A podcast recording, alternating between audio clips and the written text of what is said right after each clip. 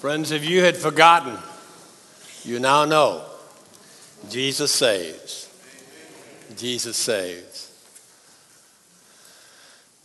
When I was um, praying about how to uh, address you this morning and what to share from God's Word, you know,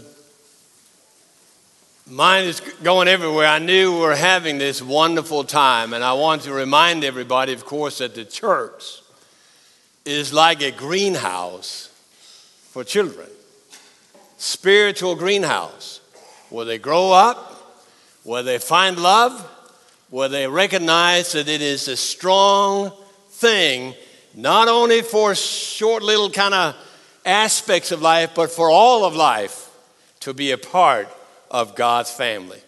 I trust that when you say, I will, that what we meant by this is that what these children would find here is a loving family of God, a place to grow up, to be nurtured. What they find in their home, they'll find here even stronger. You can even say, I will. Yes? We will. This is an important an important aspect of things. So I thought about maybe I should speak to you all about, about Deuteronomy chapter 6, that old firm foundation. Hear, O Lord. O hear, O Israel, the Lord is one.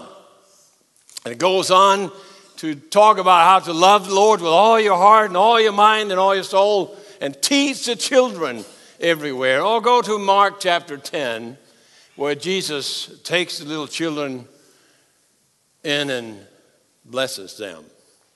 These will be a fantastic framework, but instead I thought, we will say, I will.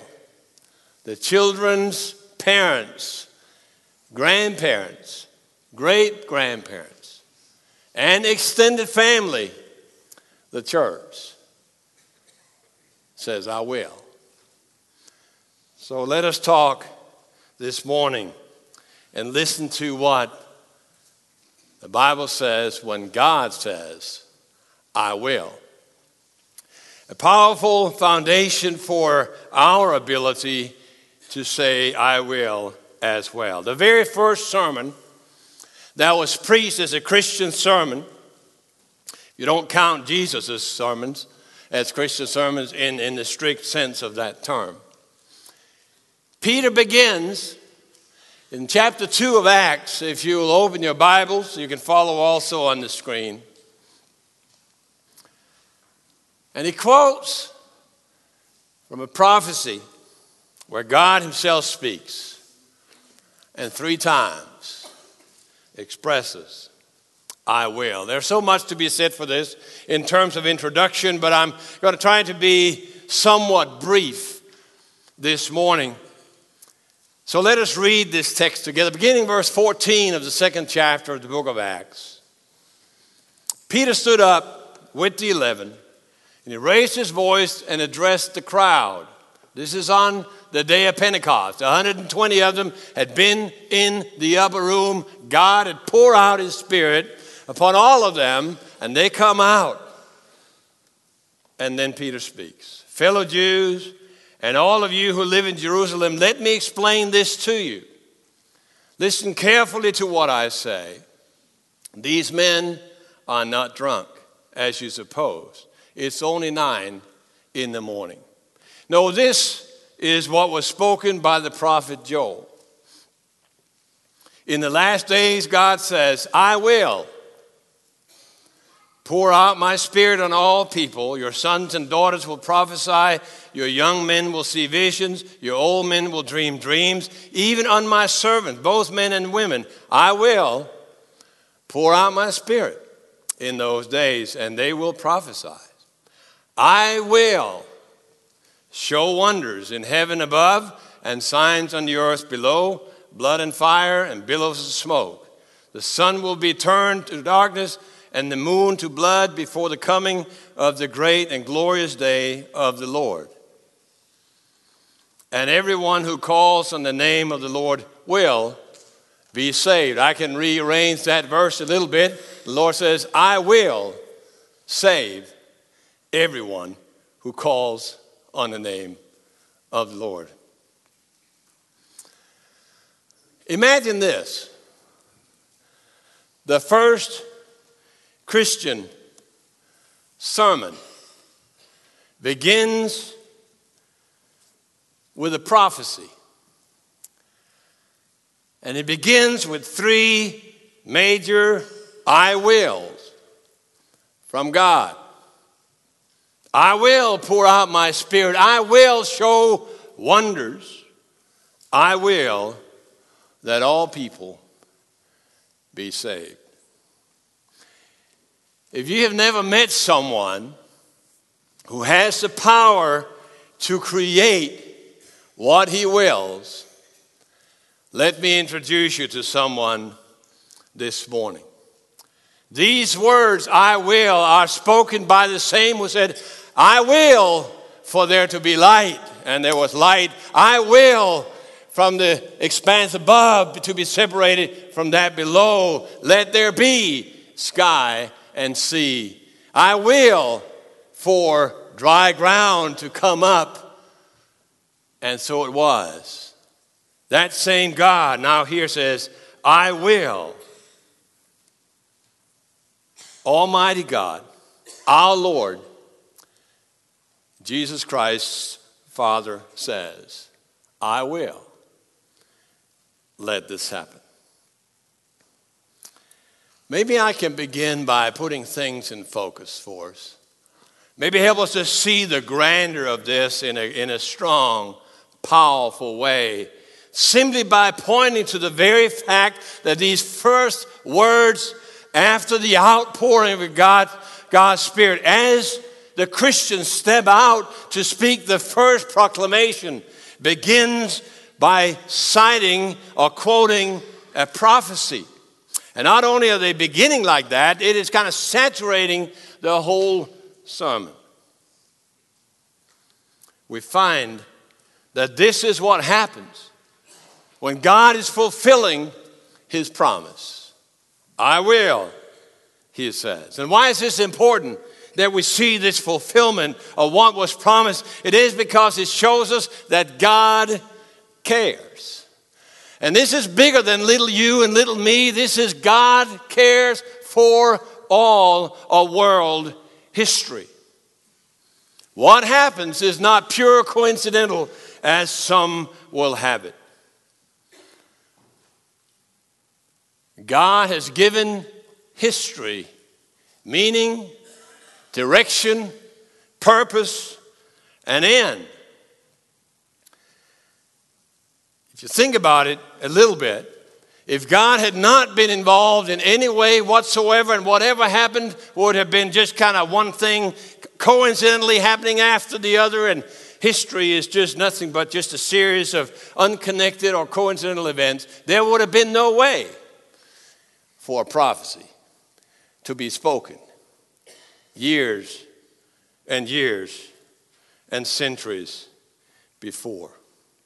Well, this shows us that history is not a meaningless string of events. God has involved himself and brings meaning to history itself. You know, old cultures would just have history, history go back around and around and around. They drew it in a circle. When God steps in, we see clearly it is going somewhere. God is still involved, friends. That's true also of your lives. That's true, certainly, also of our children's lives.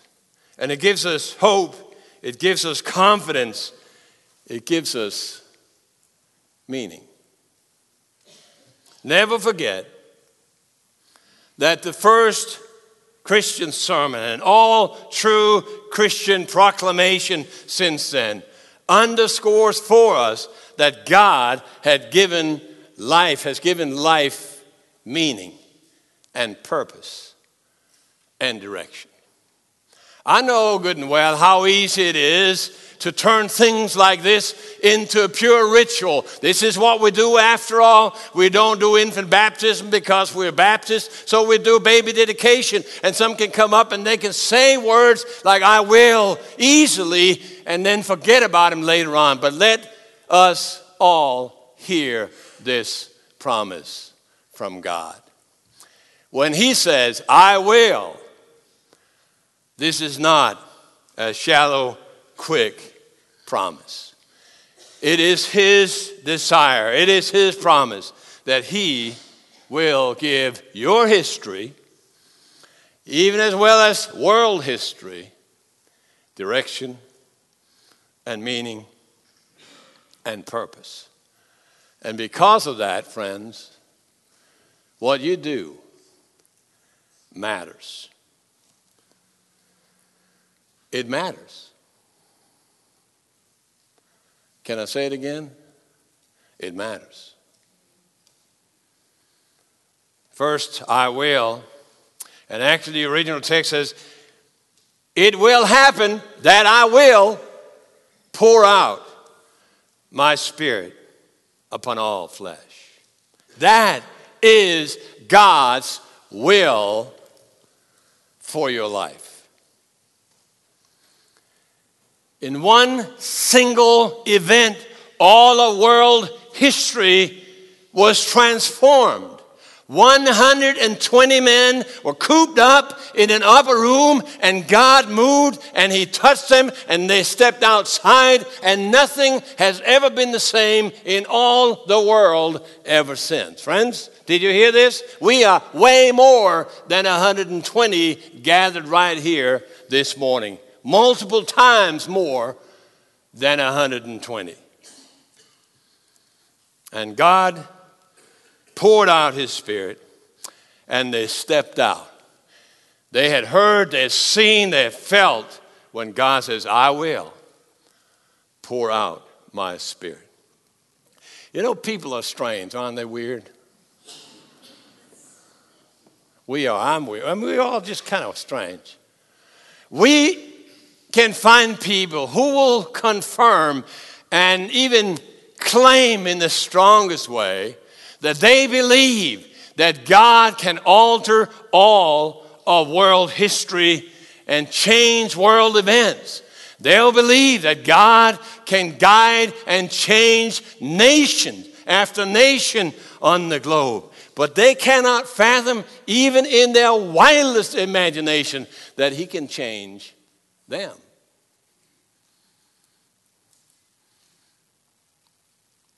Is that you? We'll affirm all the big things, but then when it comes to me, I stand here before you, friends, to tell you that the God who says, I will pour out my spirit, can utterly and radically turn your life upside down and around in a way that points more strongly to Him than you ever thought. I will pour out my spirit upon all flesh. I will baptize you, He will saturate you, if you will, with my own spirit. And it will change your life when it happens, friends. It will change the very radiance. It will give you a new fire in your life, a new certainty, a new conviction a new power. If you never tried to stand face to face with God Himself, never tried to be filled with His Spirit, then listen to the one who says, I will pour out my Spirit. And when it happens, everything changes. I think we, we are quite aware of that. Our hearts change, our thought patterns change, our language change, our understanding of reality change, our lifestyle will change, our family life will change, our marriage will change, our relationship to our children will change, and on and on. Everything is changed by this.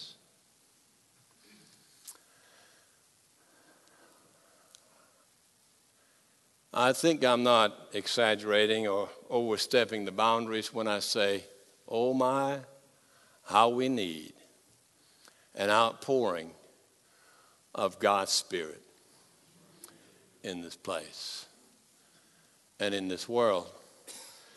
But let's not talk about the world, let's talk about our place. If you read ever about the revival that swept through this country, even roughly about 100 years ago. You'll read stories about people who met God face to face with such power that they were forced on their knees. And people are writing and telling that when they got up, even their facial expression had changed.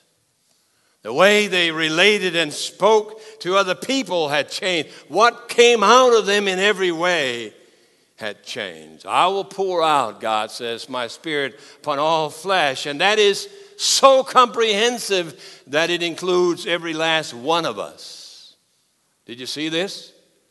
People will prophesy. That means that we will be able to speak, hear the will of God, and speak according to the will of God to know His plans for our lives and to share it in the love of Christ.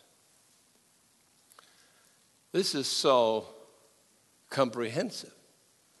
If you keep your eyes in the text, you will see that all flesh. There no even, there's not even a an age kind of differentiation. Young people shall see visions, old people shall dream dreams. Is that not what you want? It's what I want. Our translation doesn't even do full justice to what we have in the original text, text where it says, I will pour out of my spirit. Even if we only get part of God's spirit, everything will change. Imagine the disciples. They walked with Jesus. They heard him speak for three years. They had seen him do all kinds of wonders. They know or knew him far more intimately than most of us would, right? Yet, their lives were changed when they recognized that God creates what He says, and then when He says, I will pour out my Spirit, that's a life changing event. That will be true also this morning. Young people shall see visions Old people dream dreams. Even those for, about whom or from whom we think this can't happen, even they are included. That's what verse 18 is all about. Even on my servants, both men and women, I will pour out my spirit. That's like saying we expect that to some kind of folks. Maybe the, those who are especially kind of related to God, even as priests and as people that are special related. But even those we don't expect, they will see that when God says all flesh, you're included. You are included. None of us can say, well, he didn't mean me. And now look how the text continues ever so quickly. I will show wonders. The emphasis here is on visibility. It is visible when God moves in someone's life. Peter the same Peter who was preaching here in chapter 2 is preaching again in chapter 10, and he's doing so in a Gentile's house, not a Jewish house. And he's just trying to explain, called there by special circumstances, to explain to Gentiles, not God's people, but to Gentiles, what God is doing. And in the midst of his sermon, he's interrupted by the fact that the Spirit fell on these people. Don't we all want that when we preach? But you have to ask yourself, how did he know? How could he know that? Maybe he wasn't in the Baptist church. No, I didn't mean that. It had to be because it was visible. Something happened. And Peter concludes from this and he says, since so clearly God had visited with them, they had been baptized, saturated by the Spirit of God. What should hinder them in becoming full parts of the family of God?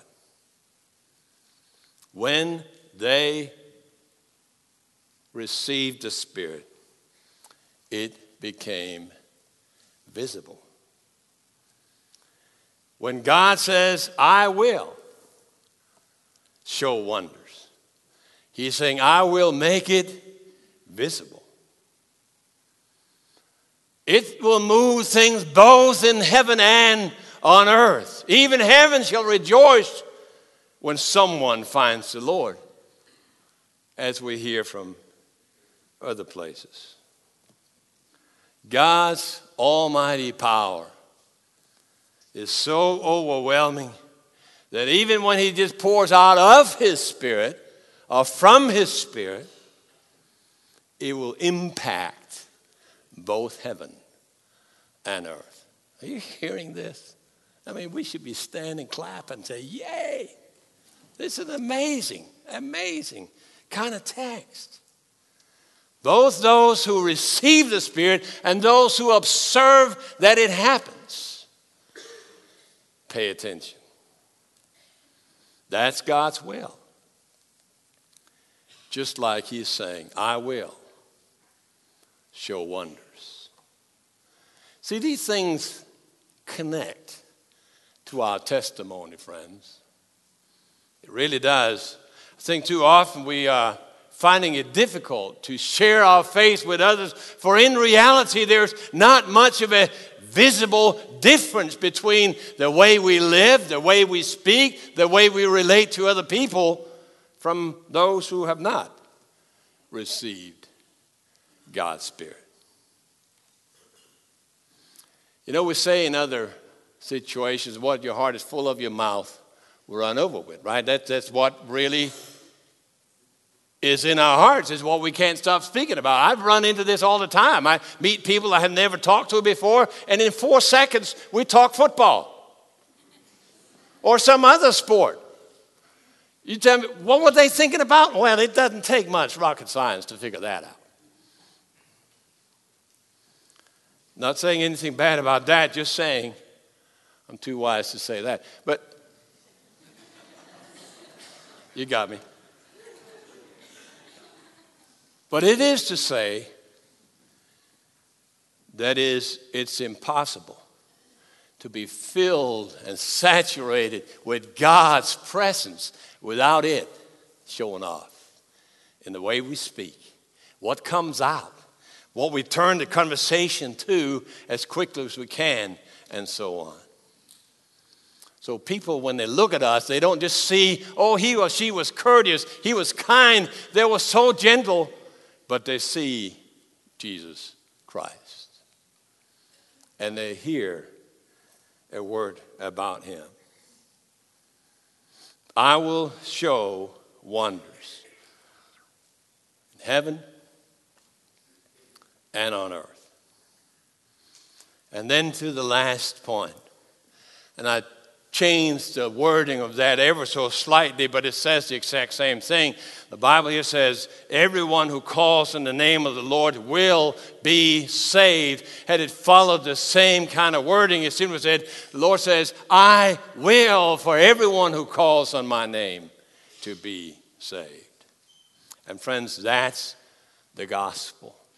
Everyone, everyone can come to Christ.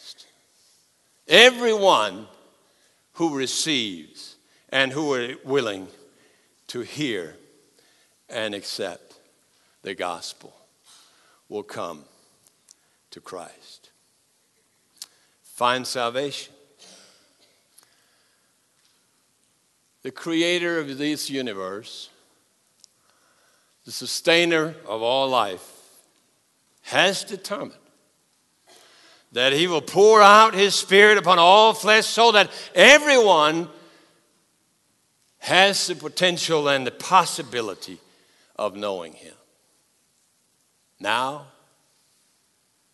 and in the days and years to come, as you share, and it lasts into eternity. You wonder if it matters when we say, I will? It matters, friends. But you know what matters even more? That we listen to him who says, I will. God wills for all people to be saved. You know, this was spoken on the first day of Pentecost. Pentecost means the 50th day. It's seven weeks after Passover. Jews celebrated this all the time. So it's 49 days, and then the 50th day, that day that follows. That Pentecost day that the Jews celebrated, they celebrated the giving of the law at Sinai.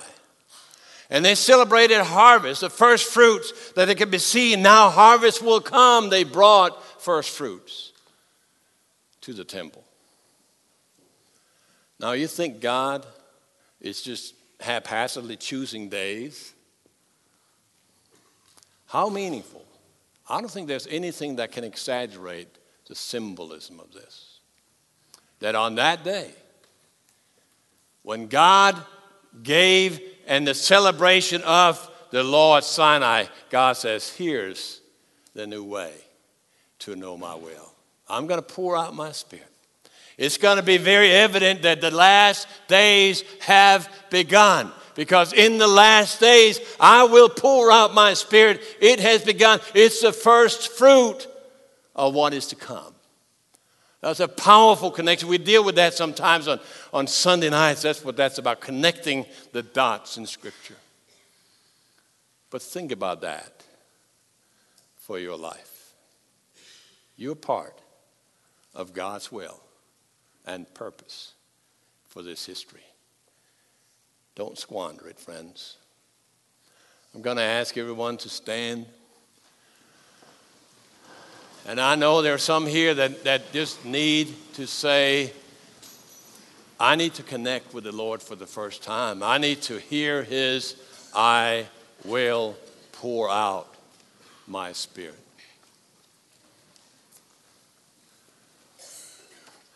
I want to invite you to come forward. I contemplated actually asking the whole church to step out and come forward and say, We need a new outpouring of God's Spirit. We need it. We need it for our homes and for our city and for our lives, for our church. God wills.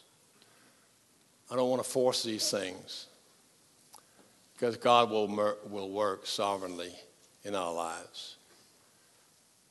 Please don't overhear and miss here or just say, This is not for me, or I've heard a hundred sermons before I can sit. I think I told you I met a person not too long ago who said, I've stopped going to church. I've heard all the sermons there are. I don't need to hear anymore. I got one word for a person like that how sad. How sad. God will pour out his spirit. One last word on that Pentecost is just thinking, should I step out? Should I come and pray and say, I need it, Lord? I need it. The old rabbis said about that Pentecost morning that it was important to emphasize that the, the law was given on the 50th day because it is still being received every day. How powerful is that, too, right? God poured out his spirit, and we're still receiving it more and more. Would you come and lead us in a song? I'll lead us in a prayer, and I'll invite everyone who hears God's call, they're tugging their heart to come down and pray. Someone want to pray with one of us? We hear someone want to join the church? We'll be here, plenty to talk to. But most importantly, in this hour, speak to God. Father, I ask that we will hear the strength and the power of the Almighty saying, I will. May this I will be spoken on everyone who is here this morning. Amen.